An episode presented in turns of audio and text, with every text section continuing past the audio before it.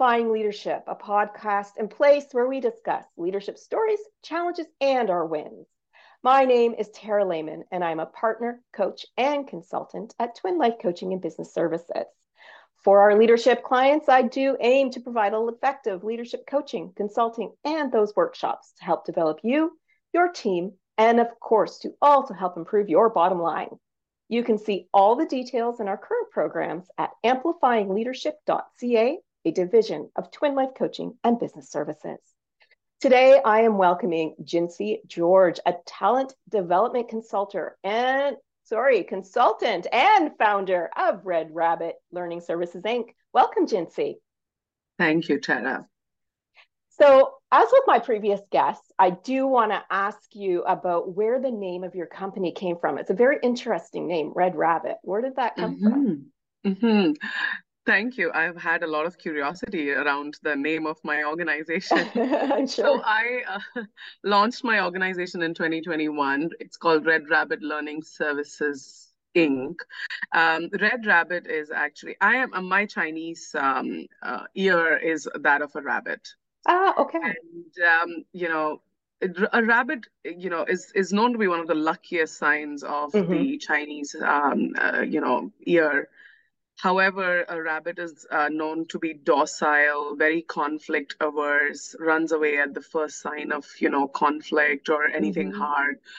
And when I was starting my business, there were a lot of naysayers, um, you know, in certain areas of my life. I've been very fortunate that I had a lot of people backing me up and telling mm-hmm. me to go get it and do it. And awesome. but I also had a few naysayers around. And and i was trying getting i was actually getting to a point where i was internalizing you know some of those messages around this won't work why would you leave a very good job and go start your own business this is mm-hmm. such a bad mm-hmm. idea um, how many training organizations are already out there you think mm-hmm. you can mm-hmm. do better you know i've i've heard I heard a lot of this and I was starting to internalize it. And so I, you know, was thinking, oh, maybe this is me being scared of the risk and running away.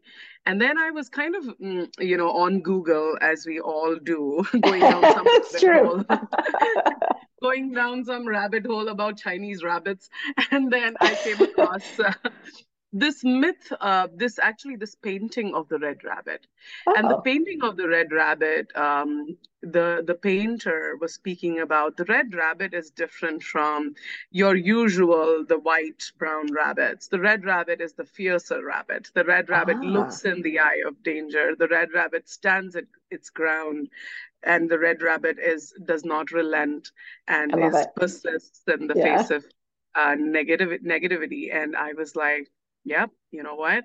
I'm not the rabbit anymore. I want to be the red rabbit. So I love I, it. I decided to call it the red rabbit, and um, you know, I, I, mean, I'm I'm happy today.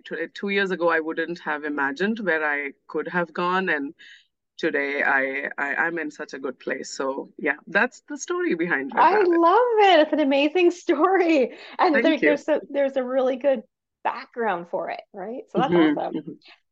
So you told us a little bit about your journey and a little bit about your limiting beliefs. So is there anything else that you want to share about your leadership journey? Um, so I uh, started 16 years ago in in HR, and I, um, you know, serendipitously fell into learning and development 16 years ago, and um, you know, I've had the privilege of uh, working with different industries. I started in an IT outsourcing um, organization, and I, you know, I was training in India. I moved on to China. I worked in China, training and managing a team. Mm-hmm. And from China, I, you know, uh, moved to Canada, and then I got the opportunity to work a lot with um, uh, with the United States of America, a lot of organizations in the U.S. and a lot of leaders mm-hmm. in the U.S. And then um, in Canada, I worked in healthcare, I worked in consulting, and then 2021, I decided to start my own organization. And um, under the banner of Red Rabbit Learning Services, I have worked with um, healthcare, developmental services, mechanical engineering, aeronautical engineering. I've worked with retail, uh, manufacturing. So, you know, I've been, I've had the privilege of working with a lot of industries and leaders in a lot of industries now. Sounds like it. And it sounds like you're a world traveler too when it comes to work. That's amazing. a little bit, not much. Yeah. so I know you do a lot of training and even coaching. What mm. about that is really passionate for you? What what really gets you going in the morning? Ah, um, you know, I, I think um, when I became a new leader, and mm-hmm. that's where this passion comes from. When I became a new leader, I actually think that I fared very poorly as a new leader. Ooh, um, and my passion for training today comes from I want to be able to support leaders to not make the mistakes I made when I was mm-hmm. a new mm-hmm. leader. Um, and uh, my biggest passion lies in actually supporting new leaders. I work oh, with middle management, I work with senior leaders, I coach senior leaders and middle management, but I also, uh, you know, run cohorts of first-time leaders, and that's actually where my passion lies. Is I uh, reading, learning, researching around, um, you know, how new leaders can step into a new leadership role, step into their power, and take control. I think when I was a new leader, I really did not know how to do it. And one of the things that happened when I was a new leader was I was made a new leader because I was a great individual contributor. Oh, so, that's and awesome. this is what a lot of organizations end up doing is that we uh, zero in on a great individual individual contributor, and then mm-hmm. we think because he or she is very good at their job, let's make them a leader. I, I'm, I'm not saying that is that's problematic. We definitely want to select our high potentials and then push them into yes, a leadership yeah. pathway. However, we also want to be able to support them to become the strong leaders that we envision them to be. And I feel that the organizations have a role to play in supporting a new leader to take on the role, but the new leader also has a lot of things to mm-hmm. think about. And um, ensure that they win once they get into that role. And I think when I was a new leader, I really did not know how to support myself. And mm-hmm. so it's become a passion for me to help new leaders, to make sure they feel supported, to make sure they win and they feel successful in their leadership roles. I love it. I I'm one of those people who used to advocate for uh, succession planning so that mm. people have time, like three years, five years, to succession plan someone that they know is a star into those leadership roles and provide them all the training or support or you know anything else it might be. I mean, 100% agree with you that new leaders absolutely need that support and they need the time to get there. they do. They do. Yeah. But the, the biggest um, irony is that new leaders don't have time.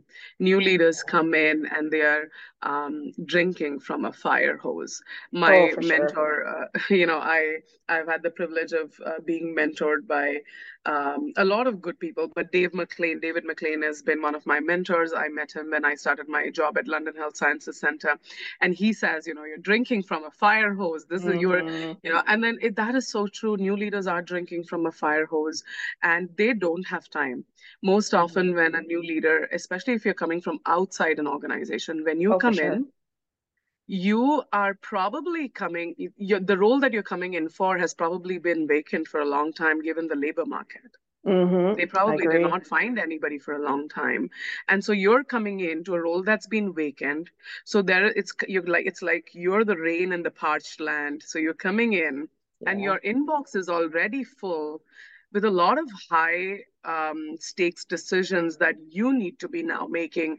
Because if they were easy decisions, your team would have already made those for you. Oh, yeah. Yeah. Right. So you're coming in, you have a lot of high stakes decisions waiting for you. You are also experiencing a huge cognitive overload because oh, yes. imagine coming from outside into an organization. Oh, yeah right from figuring out where the toilet is to that's to a good point out, yeah. right to figuring out what communications uh, you know what mm, what instant messaging do you guys use or what, what do you do with emails or what folders do you store stuff in you are con- you are just you know there's so much cognitive overload happening sure. and there is no time because i remember when i had joined in as a new leader my calendar was already pre-booked for me Right? Oh, wow. My my calendar was already loaded for me, yeah. so I was like running with my hair caught on fire, um, you know, from one meeting to another, really not having enough time to digest what I got in that 1st mm-hmm. meeting.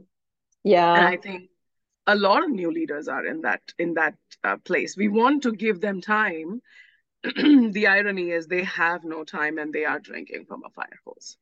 Yes, I would 100% agree. And, um, you know, I'm wondering what maybe you would think that a new leader should maybe focus on, say, the first 60 to 90 days where they can help to overcome these types of problems or they can learn more about their team or their organization in a way where they don't feel so much like a fire hose is being thrown at them. What are your thoughts on that?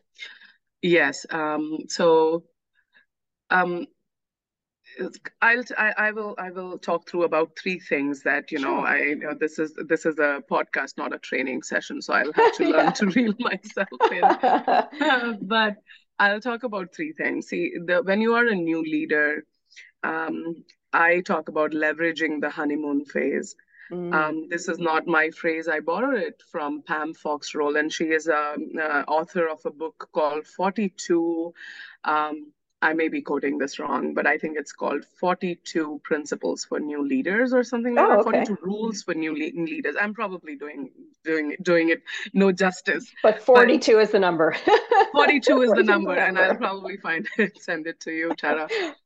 Um, and she talks about leveraging the honeymoon phase. Now, this honeymoon's a little different and i don't want to overuse the phrase here but this honeymoon's a little different right? Because you are like i said drinking from a fire hose there's a lot happening. But why i call this or why i really liked pam calling it the honeymoon is because you do have some of those biases playing in your favor because you are the new person and people mm. are um, you know, giving you a little bit of a leeway right now as you come in as a new leader. Yeah, makes sense. So you do have 60 to 90 days. You will only have that honeymoon phase for 90 days, maybe 120 days, but not beyond that. Beyond that, you become one of their own, right? Mm-hmm, so once yeah. you come in, you have to leverage that phase of people giving you that leeway of being the new person in the organization. Yeah. And, uh, you know, one I think a big biggest challenge for new leaders is we come in expecting the organization to onboard us.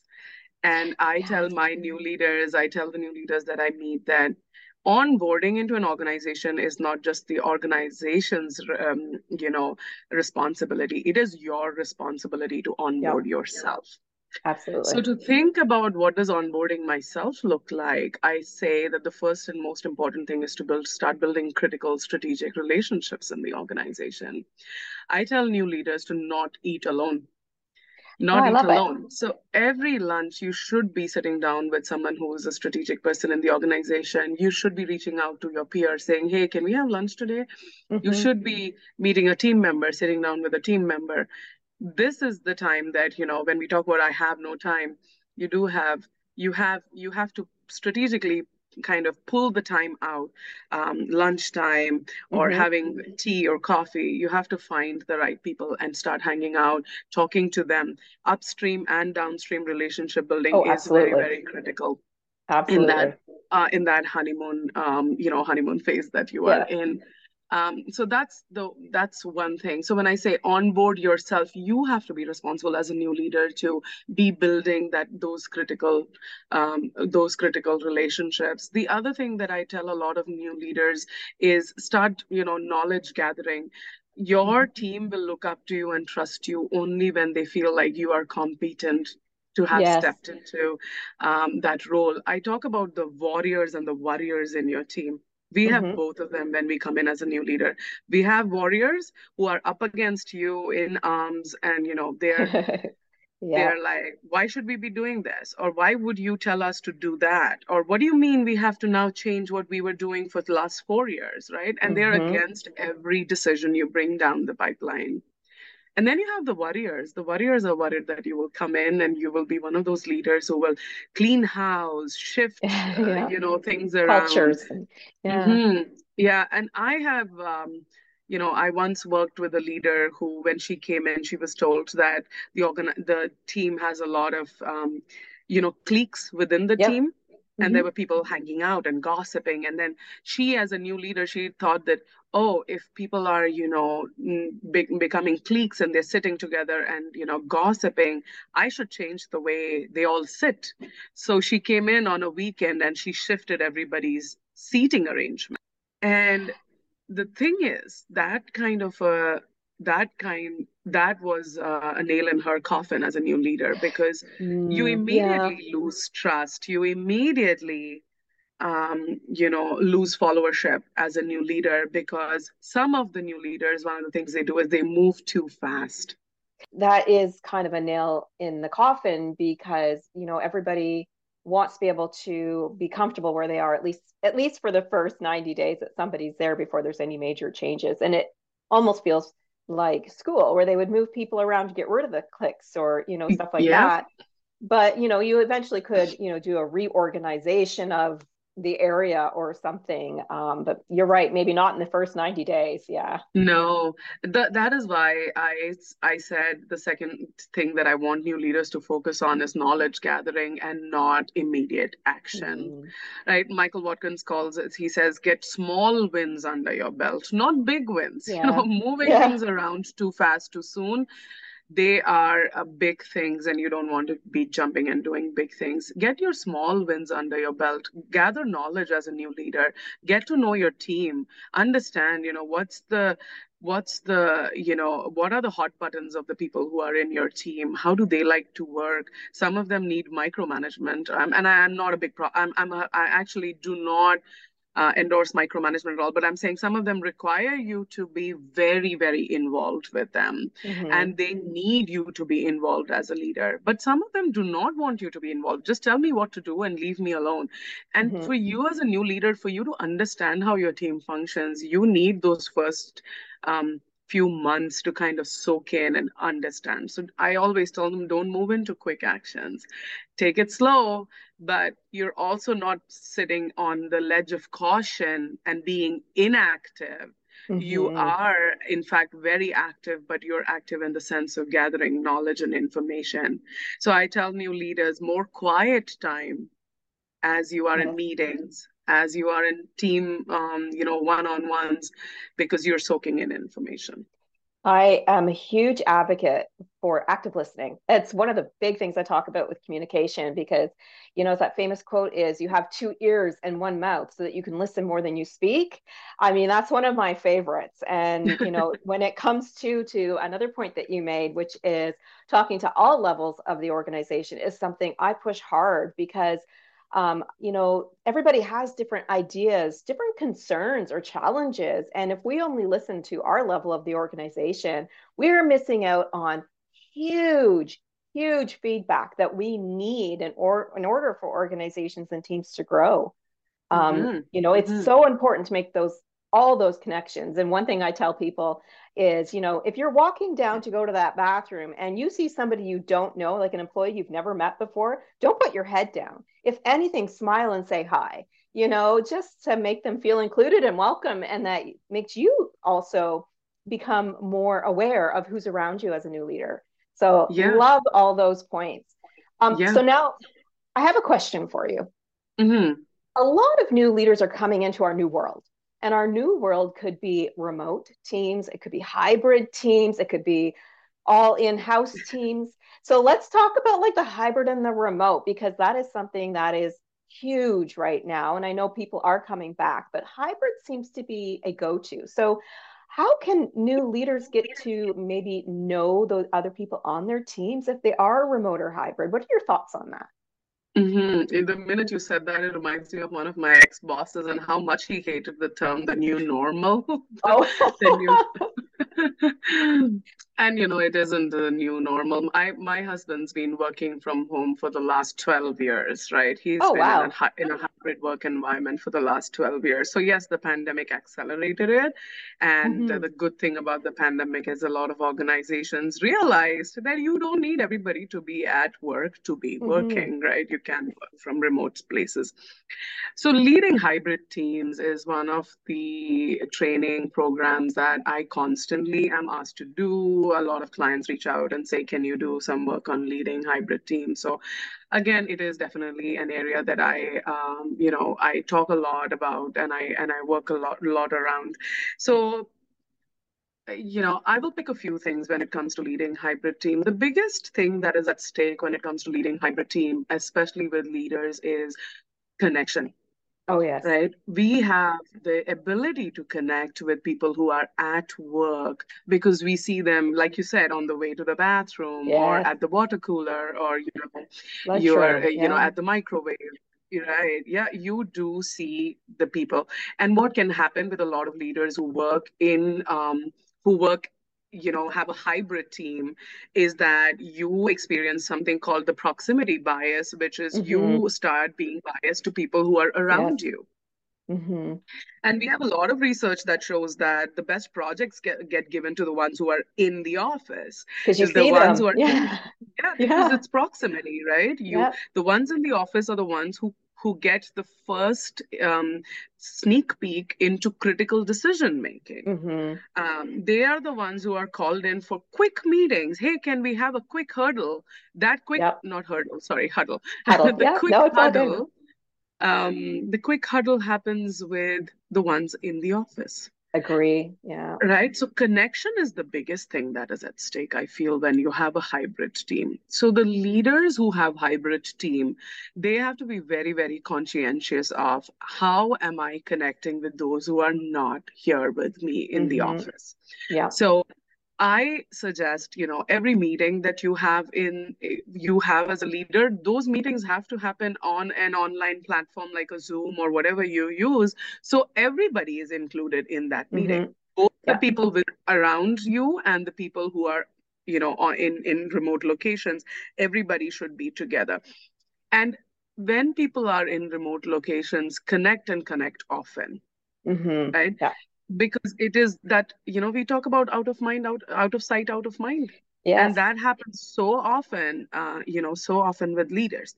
Now Tara, it is either out of sight, out of mind, or what I have seen a lot, and I coach a lot of leaders against this behavior, which is the minute you are out of sight, now I want to check in with you 3,000 times in a day because I don't trust you. Yes, yeah, they, just the constant check ins the constant check-ins i mean i um, you know i i uh, ended up hating the ringtone or whatever it's called the notification tone of the teams Microsoft oh, yes. Teams uh, during the pandemic because oh my god, like the follow up and the Teams calls, right? Like started getting to me so mm-hmm. much, um, and it's that lack of tr- it comes across as a lack of trust. Yeah. So absolutely. I tell you know i tell leaders you give somebody a critical project to do and if you in your in the back of your mind you're like oh my god it's critical. I really need to know where it is. Don't be a tiger in the bushes and keep jumping up at people mm-hmm. right? And this happens a whole lot on teams as well. Human beings do not react well to uncertainty. Mm-hmm. Now we, we know that our, our brains are triggered by uncertainty. Yeah. And one of the things that I always tell you know my leaders is human beings prefer the certainty of misery over the misery of uncertainty. Oh, I do like that. Yeah, tell, yeah. tell me I'm going to be in pain, but don't, you know, spring pain at me. Mm-hmm. And the team calls that come often and you know to check in because you're doing something critical that is uncertainty and it triggers people. It sends mm-hmm. them into that fight flight freeze syndrome very very quickly. Um, so i tell leaders if you are giving something and it is it is time critical and it is a high stakes project build in the time for check-ins as soon as you're giving that in. Exactly like schedule it schedule it and yeah. you know what the people who are in your proximity who don't work remotely they should also not be penalized because they work next door to you mm-hmm. like you would drop in and keep knocking at their doors and going hey where are you with that no schedule mm-hmm. the check-in make yeah. it certain that Jincy is going to check in with me every two days at 10 a.m. and I know it and I'm prepared for that check-in. Schedule yeah. it right? And and that's one thing that i tell leaders when you have a hybrid team it's the extremes that are problematic. One which is i don't see you so i don't connect with you or i do too much and i get in the way of you delivering and i also send you a subliminal message that i don't trust you. Yes. Yeah i right? i agree. Yeah. Mm-hmm. and the and the um you know the other thing that i find people struggling with when they are actually leading uh, hybrid teams is that they um, do not front load expectations. and I talk about front loading expectations in a lot of my work as well. Front loading expectations looks like when I take my child to the supermarket, and I can tell you I have a five year old and an eight year old. When I take my five year olds to the supermarket with me, I tell my five year old right as we get in, I say, you can go to the toy aisle and hold a toy uh-huh. while we are in the market picking things up, while we are in the store picking things up. But when we are leaving the store, we're going to leave the toy behind. That's Is awesome that idea. Right. And my five year old goes, I have to leave it behind. And I'm like, yes, baby, we are not buying the toy. You can hold it till we are here. And knowing my shopping sprints, you are going to be there for an hour, hour. so I'm like, hold the toy, but we are not taking it home. That's front loading expectation. So when I get to the checkout, my child's not throwing a fit because mm-hmm. he couldn't take the toy home.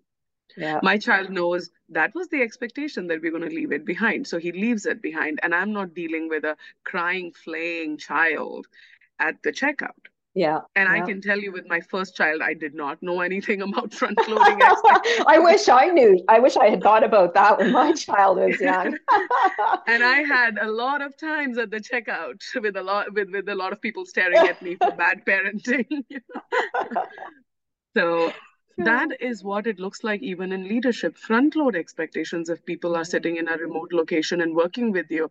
Tell them when you give them a project what your expectations are. What are the expectations around meetings? What are the expectations around cameras being switched on during meetings mm-hmm. that's yes. such a big topic. And yeah. i work with one organization that tells me oh, we are totally okay with people having no cameras on and we want to give them their privacy. And I work with another organization and they will be like, can you please tell them to switch their cameras on? We want them on camera, right?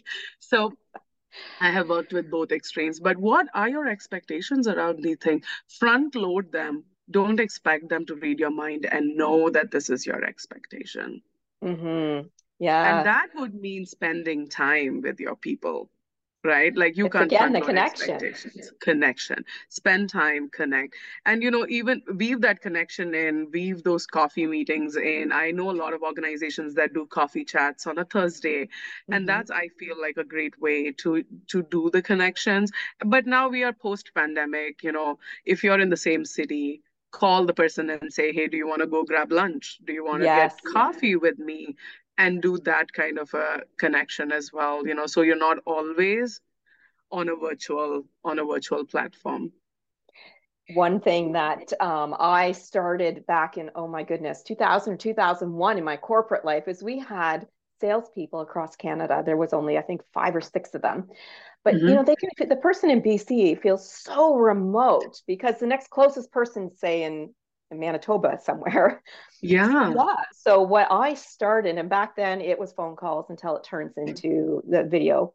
Um, I started just a weekly Friday meeting where everybody got on a call, including people from the office that were key to sales. So maybe a customer service and marketing, myself and our president at the time, and, until I was running Canada um, you know, we just would all get on and it makes that connection for them so they know that we're here for them and that we want and that they can hear what's going on with us. Because, you know, if we had a major safety project going on, we want their feedback and maybe it affects them in whatever way.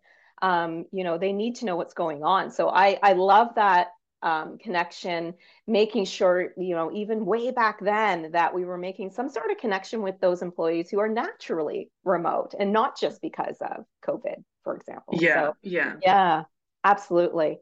So yeah. let's let's uh, wrap up our conversation today. Um, mm-hmm. What would you say would be like the biggest tip you would give to our audience, the biggest leadership tip that you might have? Oh my God, I struggle with this question so much because I... there's so many, I know. mm-hmm. There's so many. I think my biggest tip to my audience will be practicing humility as a leader. Mm.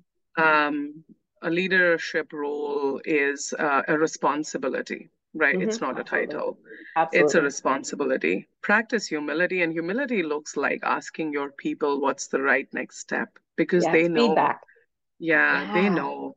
Be the reasonable, rational, you know, be be be that leader who understands that his or her team, their team has reasonable, rational individuals and asking for input. And, you know, I do a lot of uh, psychometric assessments, and we know Mhm. a lot of personalities when we do psychometric assessments are um, naturally they they are they are type A personalities. They go too fast, they are driven, they Mhm. get results for the organization. That's all a good thing. But what happens when you are one of those results driven, get going, let's move it kind of a leader is that you sometimes become so restless and overly dominating, and you can sometimes not wait around and get people's input, and you become Yeah. across as rash and I tell leaders to take a pause, that pause, you know, the powerful pause that is required in leadership, and then shift to humility. How can I, in, in this role of mine, understand that people who work with me are very, very capable? And how can I Mhm. pause, ask for their input? How do I practice humility as a leader? And I think with humility, a lot of things will come. Uh, with humility, uh, I feel that the ability to listen comes because you know Yes. that you are not the fountain of all wisdom and knowledge. People in your teams have so many things to share. Uh, Absolutely. with right, with humility, the ability to learn about biases and inclusion and equity, Yes. comes Diversity. Yes. humility. Yes. Right. Uh, with humility comes the ability to understand that being accountable is not just the job of the person in your team, but also your role as a leader to teach people how to be accountable. To put the Mhm. guardrails for people to be accountable comes with leadership humility. So Mhm. I feel that leadership humility is key, and that'll be the biggest, um, that's the tip that I can give to leaders Yeah. And listening. I love it because when I do when I do my training about, you know, feedback, it's not just about you providing feedback. It's about actually asking your employees, how am I doing as a leader? Or what do you guys think about this project? I 100% agree with you on that. It's so important. And it's like what we've been talking on and off today about that connection, about that networking with all levels and with your team. So, absolutely. I love it. Thank you so much. Thank you. Um, how, if somebody wanted to know more about you or your company, how would they reach you?